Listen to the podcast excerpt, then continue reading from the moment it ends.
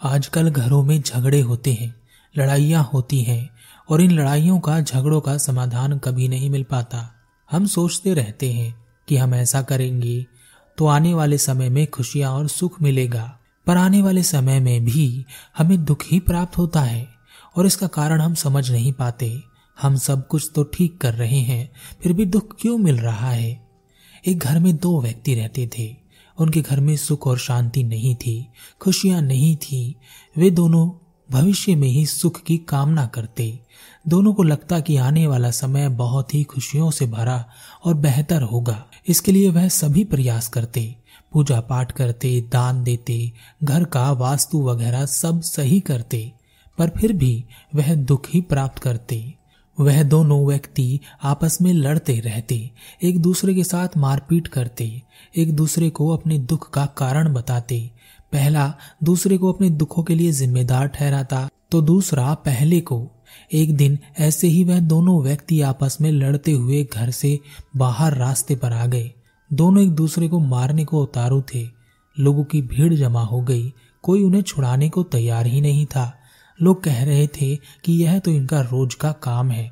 मरने दो दोनों को लोग उनका मज़ाक बना रहे थे। उसी रास्ते से एक गुरु भी गुजर रहे थे।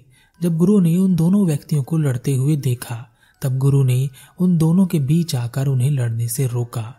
गुरु को देख वह भी रुक गए। गुरु ने कहा, क्या हुआ? तुम ऐसे क्यों लड़ रहे हो? पहले व्यक्ति ने कहा, गुरुदेव, यह मेरा भाई है और यह मुझसे जलता है, ईर्ष्या करता है। यह मेरी खुशी नहीं चाहता। इसी वजह से मेरे सारे बने काम बिगड़ जाते हैं। यह हमेशा मेरे लिए साजिश करता है, षड्यंत्र रचता है। मेरे जीवन में खुशियाँ नहीं है और यह इसी की वजह से है। यह जादू टोना भी करता है ताकि मैं बर्बाद हो जाऊँ। दूसरे व्यक्ति ने कहा, नहीं गुरुदेव, यह झूठ बोलता है। यह मुझसे जलता है। यह मुझसे ईर्ष्या करता है। पहले इसी ने मेरे घर को, मेरे काम को बर्बाद किया। मुझे बर्बाद करने के लिए जादू टोना किया। यह मुझसे और मेरे परिवार से जलता है। यह मेरी खुशी नहीं चाहता। गुरु ने कहा, क्या तुम दोनों ने एक दूसरे को जादू टोने करते हुए देखा है? पहले व्यक्ति ने कहा, नहीं, पर गाँव के बाहर एक तांत्रिक रहता है। उसी ने बताया था कि तेरे भाई ने तुझ पर जादू टोना किया है, जिससे तू बर्बाद हो गया है। दूसरे व्यक्ति ने कहा, मुझे भी उसी तांत्रिक ने बताया था कि मुझ पर मेरे भाई ने जादू टोना किया है। जिसकी वजह से मैं बर्बादी की ओर जा रहा हूँ। मेरे जीवन में सुख नहीं रहा। गुरु ने कहा, वह तांत्रिक तुम्हारा मूर्ख बना रहा है। क्या तुम्हें समझ नहीं आता? तुम चाहते क्या हो? यह बताओ। पहले व्यक्ति ने कहा, गुरुदेव, मैं अपने जीवन में सुख और शांति, सफलता और प्रगति चाहता हूँ। दूसरे ने कहा, मैं भी यही चाहता हूँ, गुरुदेव, पर हमारे जीवन में ऐसा कुछ नहीं हो रहा। मैं मेहनत करता हूँ आने वाले समय को खुशहाल बनाने के लिए पर दुख ही उत्पन्न होता रहता है। पहले व्यक्ति ने कहा, गुरुदेव, ठीक यही हाल मेरा भी है। सुख और शांति, खुशी आती ही नहीं। चाहे कितनी भी मेहनत करो, कितनी भी प्रयास करो, हमेशा दुख और कलेश बना रहता है। गुरु ने कहा, ठीक है, कल सुबह मैं तुम्हारे घर पर आऊँगा। मैं तुम्हें एक उपाय बताऊँगा जिससे तुम्हारे घर में खुशियाँ और सुख वापस आ जाएँगे। यह कहकर गुरु वहाँ से चले गए। दोनों भाई एक दूसरे को घूरते हुए घर के अंदर चले गए। दोनों भाइयों को रात भर नींद नहीं आई और वह सोचते रहे, पता नहीं गुरु क्या बताने वाले हैं, जिससे उनके घर में खुशियाँ और सुख वापस आ जाएँगे। पर दोनों में से कोई भी भाई एक दूसरे के घर पर खुशियाँ और सुख आने की इच्छा और कामना नहीं कर रहे थे। अगले दिन गुरु उनके घर पहुँचे। दोनों भाई गुरु से एक दूसरे से पहले ही पूछ लेना चाहते थे कि खुशी का उपाय क्या है। इसलिए वह गुरु को अपने अपने कमरों में खींचने लगे। पहले ने कहा, गुरुदेव, पहले आप मेरे पास आए। मैंने आपके लिए बहुत ही स्वादिष्ट भोजन बनाया है। उसे ग्रहण करें।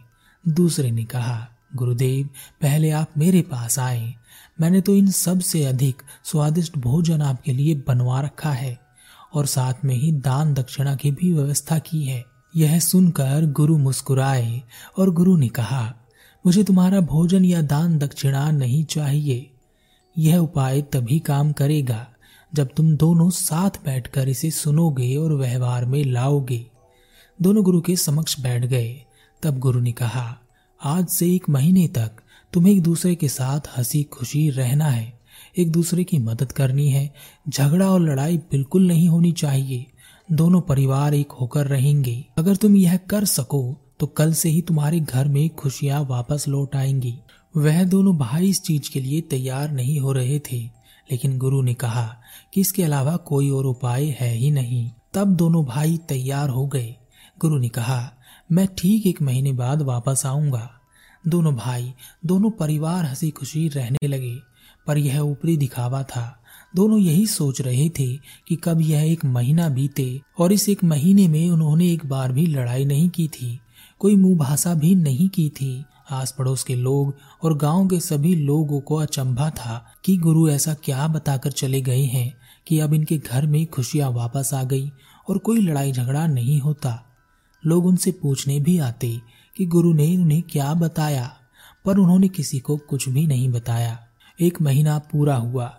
ठीक एक महीने बाद गुरु उनके घर पर वापस आए। गुरु को देखते ही पहले व्यक्ति ने कहा, गुरुदेव, जैसा आपने कहा था, हमने कोई झगड़ा नहीं किया, कोई लड़ाई नहीं की, एक दूसरे की मदद भी की, पर अब यह नाटक और नहीं होता। वह मेरा भाई मुझसे जल रहा है, ईर्ष्या कर रहा है कि मैं क्यों खुश हूँ? दूसरे व्यक्ति ने कहा गुरुदेव, अब तो यह नाटक करने की आवश्यकता नहीं है। अब तो उपाय पूरा हो गया। मैं भी जानता हूँ कि मेरा भाई नाटक कर रहा है, और वह कभी मेरा भला नहीं चाह सकता। गुरु ने कहा, उपाय पूरा हो चुका। क्या इस एक महीने में तुम्हें खुशियाँ और सुख नहीं मिले? वह जो लड़ाई झगड़े अशांति रहती थी, खत्म नहीं हो गई। पहले व्यक्ति ने कहा, गुरुजी, वैसे तो जीवन में सुख शांति आई है। पर मुझे अपने इस भाई के साथ अपनी सुख और शांति नहीं बांटनी। मैं जानता हूँ यह मेरा दुश्मन है और आपके कहने के कारण यह मेरे साथ सुख और शांति के साथ नाटक कर रहा है। दूसरे ने कहा, गुरुजी, मैं भी यही समझता हूँ। आपके कहे अनुसार मैंने यह सब किया। नहीं तो मैं जानता हूँ कि यह मेरा भाई, मेरा दुश्मन है और यह कभी मेरे साथ खुश नहीं रह सकता। इसके बाद दोनों भाई आपस में तू तू मैं मैं करते हुए लड़ बैठे। यह देखकर गुरु वहाँ से उठकर चले गए। दोनों भाई आपस में इस तरह से लड़ रहे थे, जैसे एक महीने की लड़ाई, झगड़े का जो कोटा उन्होंने अपने भीतर इकट्ठा कर लिया था। आज सारा का सारा उसे बाहर निकाल देंगे। भीड़ इकट्ठी हो गई। लोग बाग उन पर हंसने लगे। इनका कुछ नहीं हो सकता, ऐसा वह कहने लगे। उस दिन के बाद से फिर से उनके घर में झगड़े होने लगे। खुशियाँ दूर भाग गई, सुख चला गया, घर में कलेश होने लगा। घर में सुख शांति लाने के लिए दोनों भाई फिर से गुरु को ढूँढने लगे और आखिरकार उन्होंने गुरु को ढूंढ ही निकाला और उनके आश्रम पर पहुँच गए। पहले व्यक्ति ने कहा, गुरुदेव, जीवन से सुख और शांति चली गई है। आप वहाँ से क्या गए सब चला गया। दूसरे भाई ने भी गुरु के पैर पकड़ लिए और कहा गुरुदेव, हमारे घर में सुख और शांति बनी रहे। इसके लिए कोई ऐसा उपाय कीजिए कि फिर मेरे घर में कभी दुख ना हो। गुरु ने कहा, तुम दोनों हमेशा दुख में ही रहोगे। दोनों ने कहा, ऐसा क्यों गुरुदेव? गुरु ने कहा, मैं तुम्हें एक कहानी सुनाता हूँ, इसे समझना।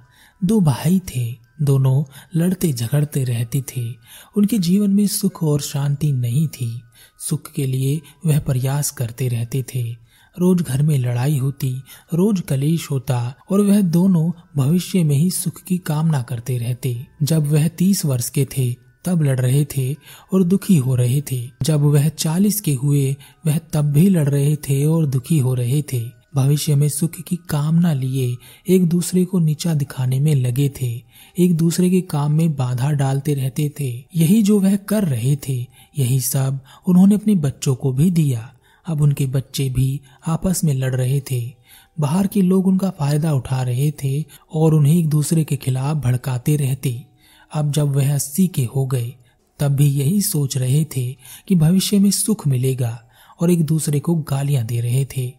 मुझे बताओ वह कौन सा कल आएगा जिनमें इन दोनों को सुख मिलेगा? दोनों व्यक्ति चुप रहे। गुरु ने कहा, आज वर्तमान में अगर तुम शांत हो सुखी हो, प्रेम से रहते हो, कलेश नहीं करते, नहीं लड़ते, नहीं झगड़ते।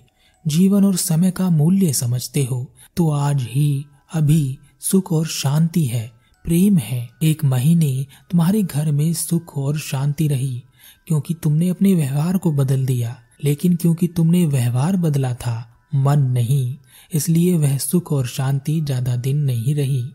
अतः एक यही उपाय है कि अपने मन को बदलो, व्यवहार तो अपने आप बदल जाएगा। उन दोनों भाइयों को गुरु की बात समझ आ गई और उन्होंने अपने मन बदले। उसके बाद उनका व्यवहार बदल गया। दोनों भाई एक दूसरे के साथ प्रेम से रहने लगे। अब आस पड़ोस के लोगों को समस्या होने लगी कि वह क्यों नहीं लड़ते। क्योंकि आप जानते हैं, जब आप लड़ते हैं तो इसका आनंद आस पड़ोस के लोग और आपके रिश्तेदार बहुत मज़े से लेते हैं। अपने घरों में आज दुख उत्पन्न कर, अशांति पैदा कर, आप भविष्य में कभी सुख नहीं पा सकते, क्योंकि भविष्य आज पर ही निर्मित होता है।